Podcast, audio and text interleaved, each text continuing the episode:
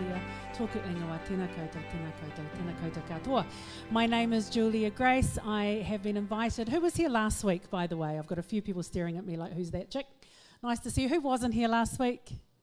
I have been invited, and it's lovely to meet you guys. Um, we started a message last week around the incredible topic of mental well being, and we started with some grabbable words, some language around mental health that we can use to make the big topic of mental health just a little bit easier and a little bit more fun. So, what I thought I'd start with was.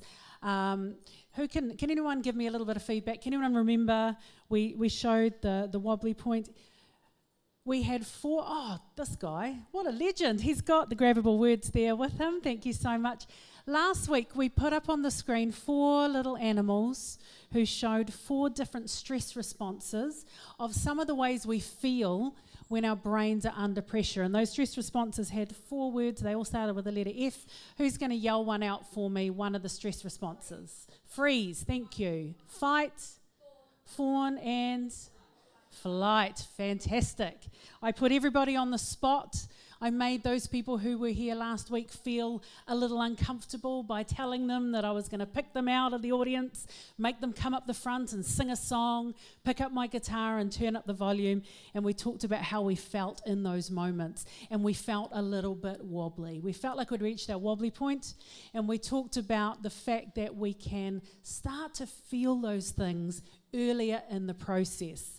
Rather than getting to the point where we're exploding and getting angry, we actually start to feel those things early. We talked about pre planning our support network and finding a certain type of buddy. What sort of buddy were we going to plan for? A jelly buddy. So, a jelly buddy was somebody that you've sat down with in advance and said, When I'm wobbly, I'm going to let you know. And if I can't tell, you're allowed to say something. And you can turn up at my house and you can knock on the door.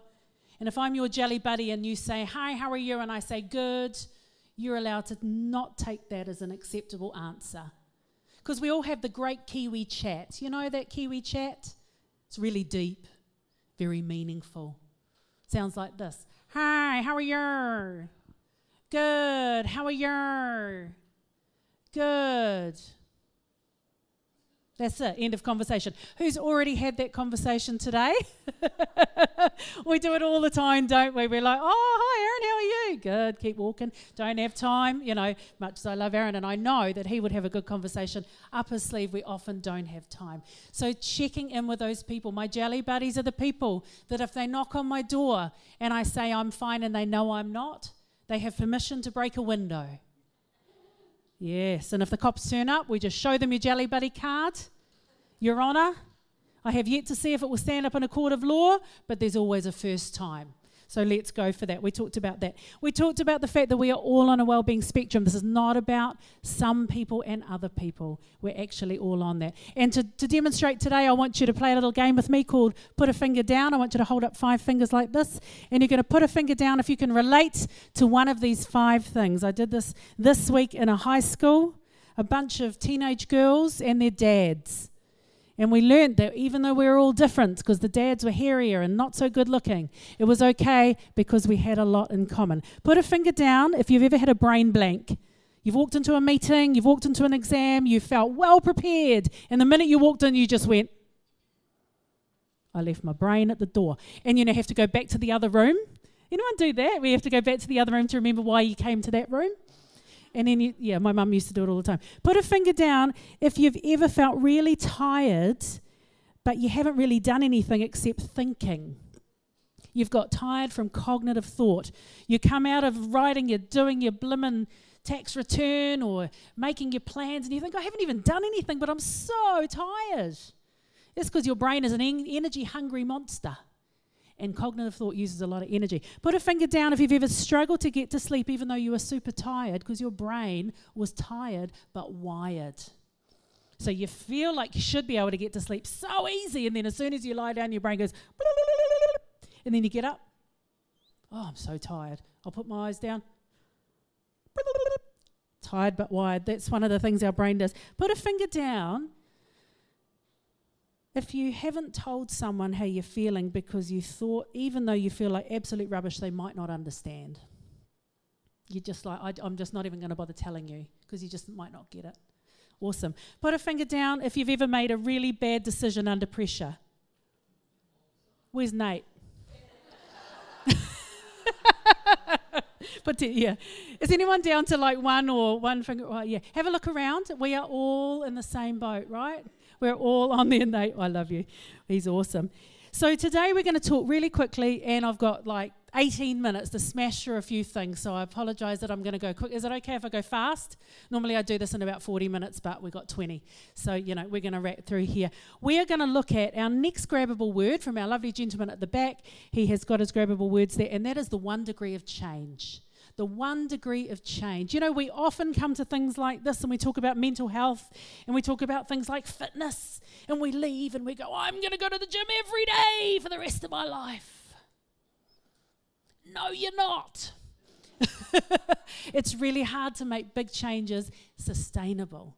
So today, the one degree of change is just how could we make, if I stand here and I move 500 miles in this direction, I'm going to end up in one spot.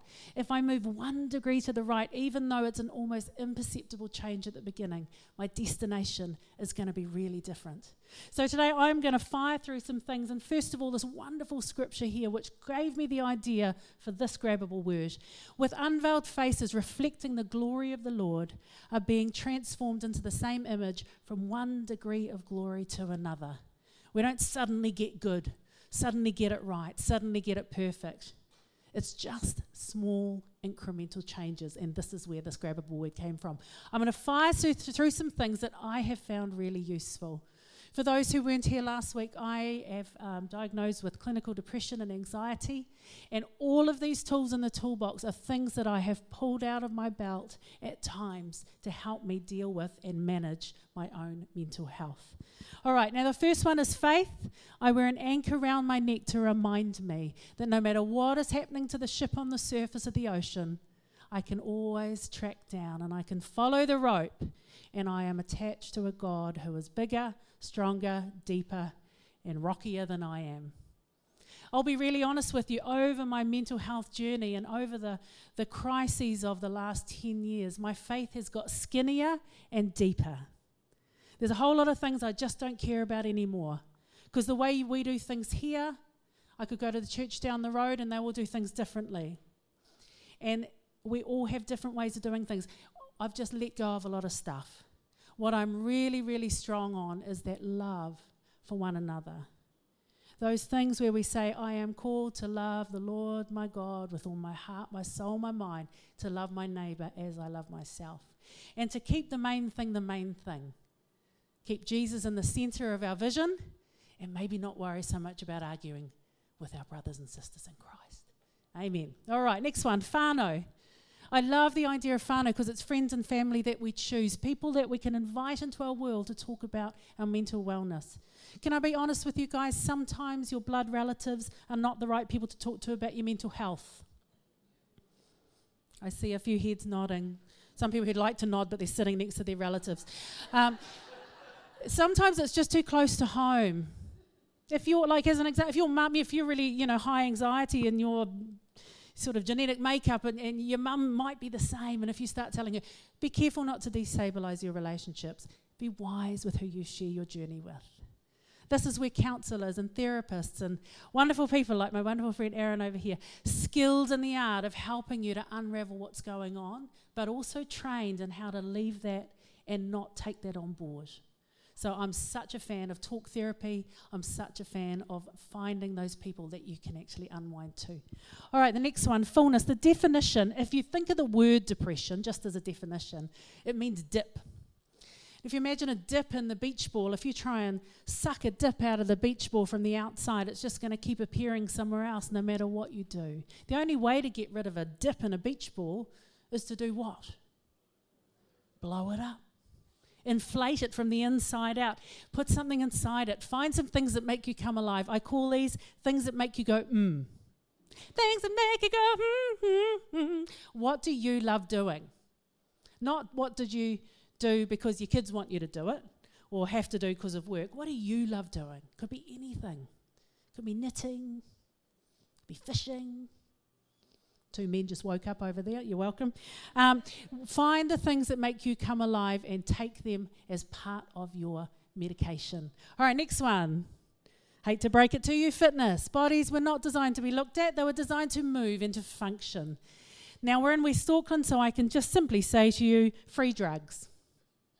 You're welcome. Dopamine, endorphins. If you move your body, you will get chemical responses that make you feel good. Is that a good thing? Get out there. Get away from some of the diesel. Get out onto Muriwai, head on out to Bethells, head on out to Piha, go to the beach, go for a walk, and actually move your body. All right, next one. Sorry, it's going downhill. I hate to break it to you again, but we would be crazy to ignore the link between our food and our mood. You know, sometimes, like I said last week, we're praying for good health while sitting in the KFC queue. And God's like, there's a limit to how much I can do. You know what I mean? And so, actually, it's probably not theological, but I do think sometimes He's like, really? Are you serious? Maybe we need to use what's in our hand faith and works. More faith, more works. We've got to put our stuff into action. All right, the next one forward focus. Get something in your diary for you to look forward to. Sometimes we get really caught up into what's going on down here and we actually can find some way of lifting our eyes and lifting our perspective. Something for this week, something for next week, next month, something for you to look forward to, and for your jelly buddy to actually go, hey, you know, don't forget what we've got that looking ahead to look forward to. Pharmaceuticals. I'm so grateful for good medication that's really helped me with my mental well being. If you need to go to the doctor, go. We talked a bit about this last week. We don't look down on people in church who are taking medication for any other health issue, and yet somehow we've gotten all weird about this stuff. Antidepressants are not a silver bullet, but they can help you to go back to the top of the list and work your way through. For me, I take Prozac. It has been a lifesaver and a deal breaker and a game changer. And I'm very grateful for the medical professionals who have helped me a few years ago, I had heart surgery. I had uh, open heart surgery, and I'm so grateful for the doctors who opened me up and gave me 20 to 30 years of extra life. And I'm also grateful for the doctors who have helped me with good medication around my brain health. So go for it if you need it. All right, I'm really pushing the envelope here. They all started with a F. So today we're talking about thankfulness.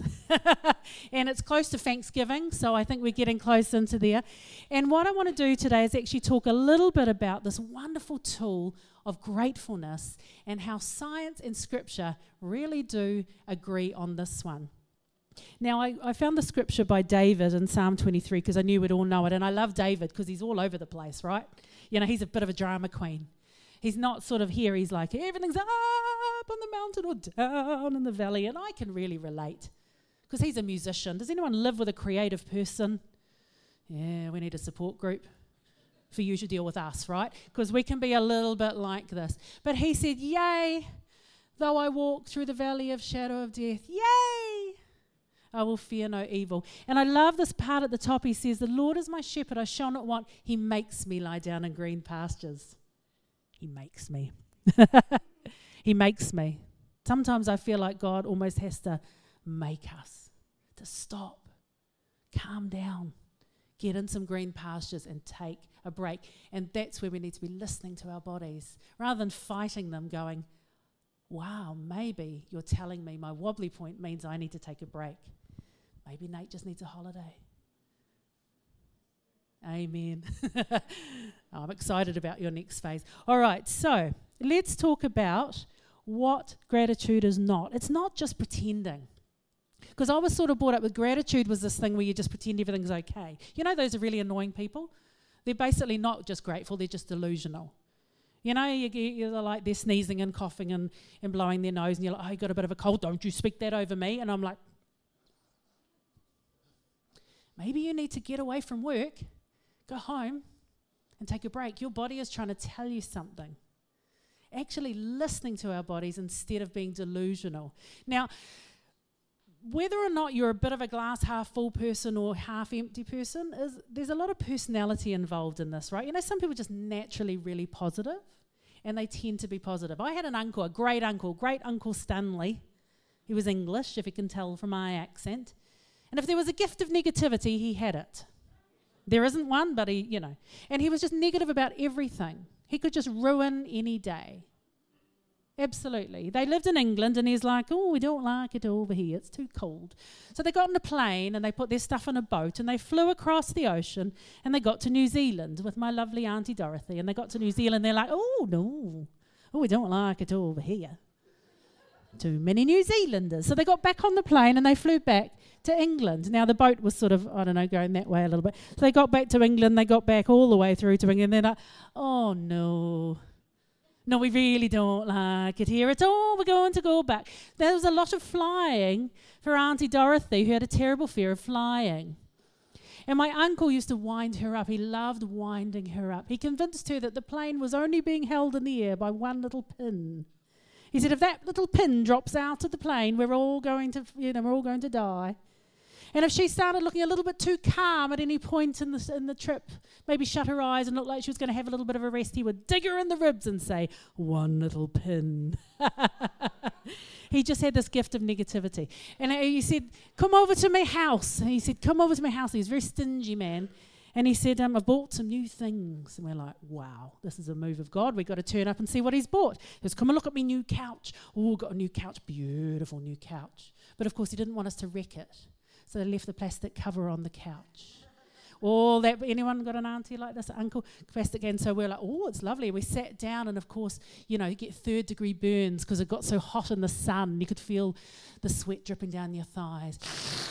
Lost a couple of layers of skin as we stood up from the couch. Anyway, he says, oh, that's not all. I've got new carpet. Come and look at my new carpet. But of course, he didn't want us to wreck it. So we've got this matting stuff that on the bottom of it was like spiky, like, you know, these little spikes, and on the top it was smooth. Anyone, auntie, like this, you know? And if you turn it upside down and walk, it's like some kind of Lego torture mechanism. I don't know. Anyway, and he'd cut it out in circles and they'd put it across the carpet. So you had to walk on the thing like this. And then when he went back to the bathroom, because he didn't want you to wreck the carpet. And then he says, Oh, that's not all. Come and see my new bench top. I've got a new bench top. We're like, wow, bench tops cost a lot. He says, come into the kitchen. So we're like, okay, we come into the kitchen. And then we go and he goes, look at me bench top. And we're like, ooh, it's made of particle board. You know, chipboard, looks like Weet-Bix, the cheapest, nastiest wood you can get. And he's, oh, no, no, no, no. Lifts it up underneath. Beautiful new Formica bench top. but of course, he didn't want Auntie Dorothy to wreck it, so she had to use the particle board. He just had a gift. So we're going to be the opposite of Uncle Stanley. It's not just pretending, it's a practice, not a perfect.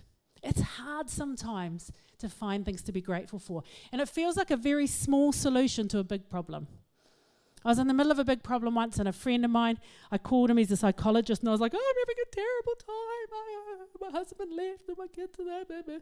He goes, Right, I need you to go down to the shops and buy yourself a gratitude diary. I was like, dude, did you not hear my problem? And this is your stupid little solution. You know, big problem, small solution. Come on, gratitude diary, whatever. Now, I was brought up in a semi cult, so when a man tells me to do something, I pretty much always do it, but I do it in a very passive aggressive way. So I went off to the local shops and I found myself the smallest diary I could find and a very, very bad pencil. And I took it home. I opened it up and I was like, oh, stupid idea. Call yourself a psychologist. And I wrote on the front page, I'm alive. I put it to one side. The next day I picked it up and I opened it up. I like, mm, bad attitude. And I wrote, I've got two beautiful children. And I put it to one side. The third day I picked it up and I wrote, There's a roof over my head. It's not the roof I used to have. I used to have a beautiful home out in Kaukapakapa. You know, my husband left, I lost the house, and well, I didn't lose it, I know where it is, but somebody bought it off me, and um, is now living there. But I do have a house. The rent is exorbitant. It's not what I want, but I'm grateful for it. And what I found was very difficult at times. Every day I just found one thing that I could be grateful for. And I got to the back of the book and I flipped it over. And I found that I, even on my darkest day, there was one thing that I could be grateful for. So, why does science tell us? I want to give you a couple of little brain hacks today as we go through because I love a little brain hack. Now, this is incredibly simplified language. But gratitude does affect some of the things in our brain. It can flick our reward center on, a little hit of dopamine, a little chemical feeling that things feel good when we show and express gratitude. It does feel good. And also, some of those stress responses, those fight, flight, freeze, fawn, they can just dampen and calm down when we do express gratitude. So that's a good thing, right? Nice little click brain. Now, how do we get a little hack? Why does it work? And the reason I, am going to geek out here just for a minute, there's this thing called the Baader-Meinhof phenomenon or frequency illusion. Now, the best way to explain this is that when you buy a new car, all of a sudden you see those cars all over the place. Does that make sense? Like you get a Honda Suzuki Swift and then suddenly everybody's driving a Suzuki Swift. Now, this doesn't count for Priuses because everyone nowadays have a Prius. But um, we were driving along and we have a Land Rover. Our old Land Rover Discovery looked a bit like that, not quite so muddy, but it was one of those. And Michael said to me, Well, now we're driving in an old Land Rover, we're in the club. And people will wave to you. And I was like, Now I'm not a cars girl, I don't care about cars. So I was like, Ooh, this sounds cool. And we had two cars at the time. And uh, one was the Land Rover, and the other one was a work van. Anyway, we pulled up literally to this intersection just out here, and we pulled up next to a Land Rover. And I thought, cool, because I'd been seeing Land Rovers everywhere. Suddenly it felt like there were lots of Land Rovers on the road. Were there more Land Rovers on the road? No, but my brain highlighted all the Land Rovers I saw. And I pulled up next to this Land Rover and I thought, here's my perfect opportunity to be part of the club. Yes, I'm going to do the wave. I won't do this because that would, you know, I'll probably get myself beaten up. Do that, not Land Rover, but just give him one of these. Now he had his window down, I had my window down. I looked out, I was like, he looked at me, he looked away. I was like, rude. Yeah, this guy obviously doesn't know about the club. I'll try again. So I went like this. He put up his window. I was like, oh. I said to Michael, man, this guy, I waved. He's in a Land Rover. He goes, yeah, well, it would help if we were also in our Land Rover. we were in the work van. The guy just thinks I'm crazy. So we go looking. But the cool thing about this is we see, if we're looking for things to be grateful for, we're going to see them more often. Now, the second thing is called confirmation bias. Basically, is that when, when we feel that we know something, we tend to find things that confirm our beliefs already. This is why uh, Facebook algorithms are not to be trusted because they work on this premise. You already believe something, you're going to find things to support your point of view. Now, how can we hack this when it comes to gratitude? Is the little man with the, the thing on the next slide, babe? How do we do it? If you see something good and you're looking for it, you're actually going to see more of it because of those illusions. And also, if you believe that there's good to be found in the world, confirmation bias tells us that you will find more. So, if you've got kids in your world who are struggling to find things to be grateful for, can I encourage you that if you start a practice of gratitude, what's actually going to happen is it's going to get easier and easier. Just like the Land Rovers on the road, they're going to start highlighting and seeing those things around as they go. Now, there's a wonderful scripture here that says, In everything give thanks, for this is the will of God and Christ Jesus concerning you. And the guy who wrote this, it would be easy to say, Oh, well, it's all right for him. He must have had a very easy life. Does anyone know anything about the author of this verse? His name was Paul. He had some pretty horrific things happen to him. Does anyone know what happened to Paul? He was shipwrecked, he was imprisoned, bitten by snakes, stoned, not that one, other one, throwing, beaten. He had a thorn in his side. He had a really rough run. And yet he was able to say this scripture. Can I just be honest with you? It doesn't say for everything give thanks. I'm not grateful for everything that's happened to me. Some things that happen to us are just downright wrong. They're not okay, and they shouldn't probably have happened. And I won't accept people saying, oh, everything happens for a reason. Not necessarily. Sometimes the reason is they shouldn't have done it in the first place. But what it says is for everything. And my encouragement to me and to you and to your family in this is that in the middle of anything, there will be something that we can glean out of it. Like the diamond in the dirt, there'll be something, if we turn the rock over, we will find something that we can be grateful for. And if we begin a practice of gratitude, it's actually going to get easier for us as one of our thankfulness. Now, we're going to finish off today with a little activity. I'm going to invite Michael up to help me out because I think sometimes it's really good to make these things visible. And this is an activity that you can do at home with your kids. Go down to the $2 shop, go down to the warehouse, whatever, and buy yourself some little bows. He's got some bows ready for me. And if you give these to your kids, I want you to encourage them to go around your house and stick them onto the things or the people that they're grateful for. Now, if you've got teenagers, what's the first thing they're going to stick it on? Cell phone, modem, fridge, laptop, absolutely.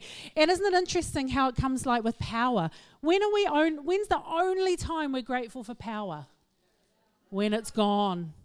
The power comes off and we're like, oh, this is terrible. And then the power comes back and we're like, oh, hallelujah. I will always be grateful for this power. Two minutes later, we've forgotten we move on. So actually going around and showing, say to your kids, because you know that fridge that's full of food?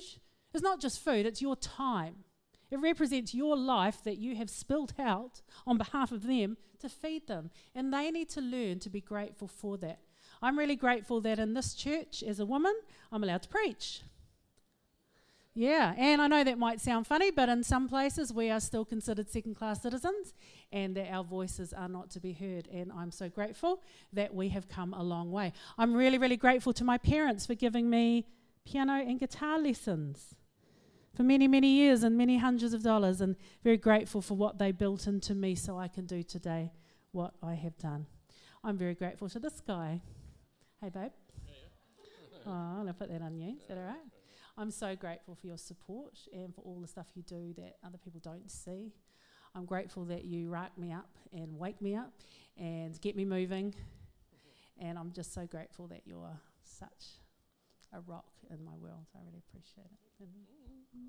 Ooh, get one of those, hey. my turn.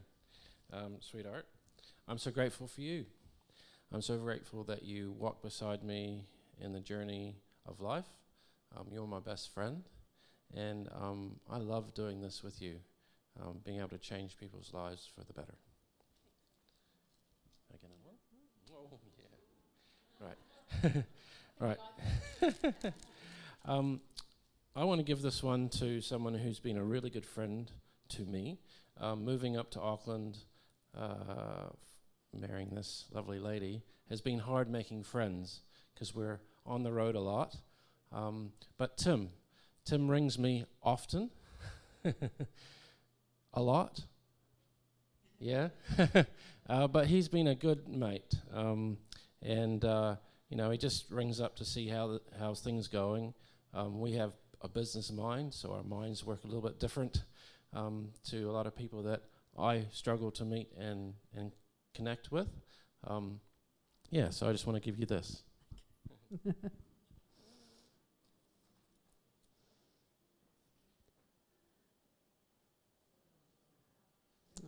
Oh yeah. Give him a kiss. awesome.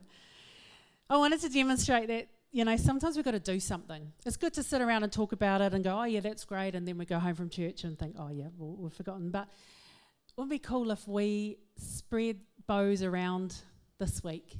Leave some at work. People, well, what, what's that about? Oh, well, you know, actually, I, I learned a bit about gratitude and mental health and what the Bible says about that. I think we should be leading the way on this stuff. And so, encouraging you to go and put some of those things into practice. So, let's just pray a prayer of gratitude. I'm going to get the band up. We're going to do some worship and continue to thank God for His goodness. But um, let's put our faith into practice now. God, we thank you for your goodness. We thank you for your grace, uh, your graciousness in our lives.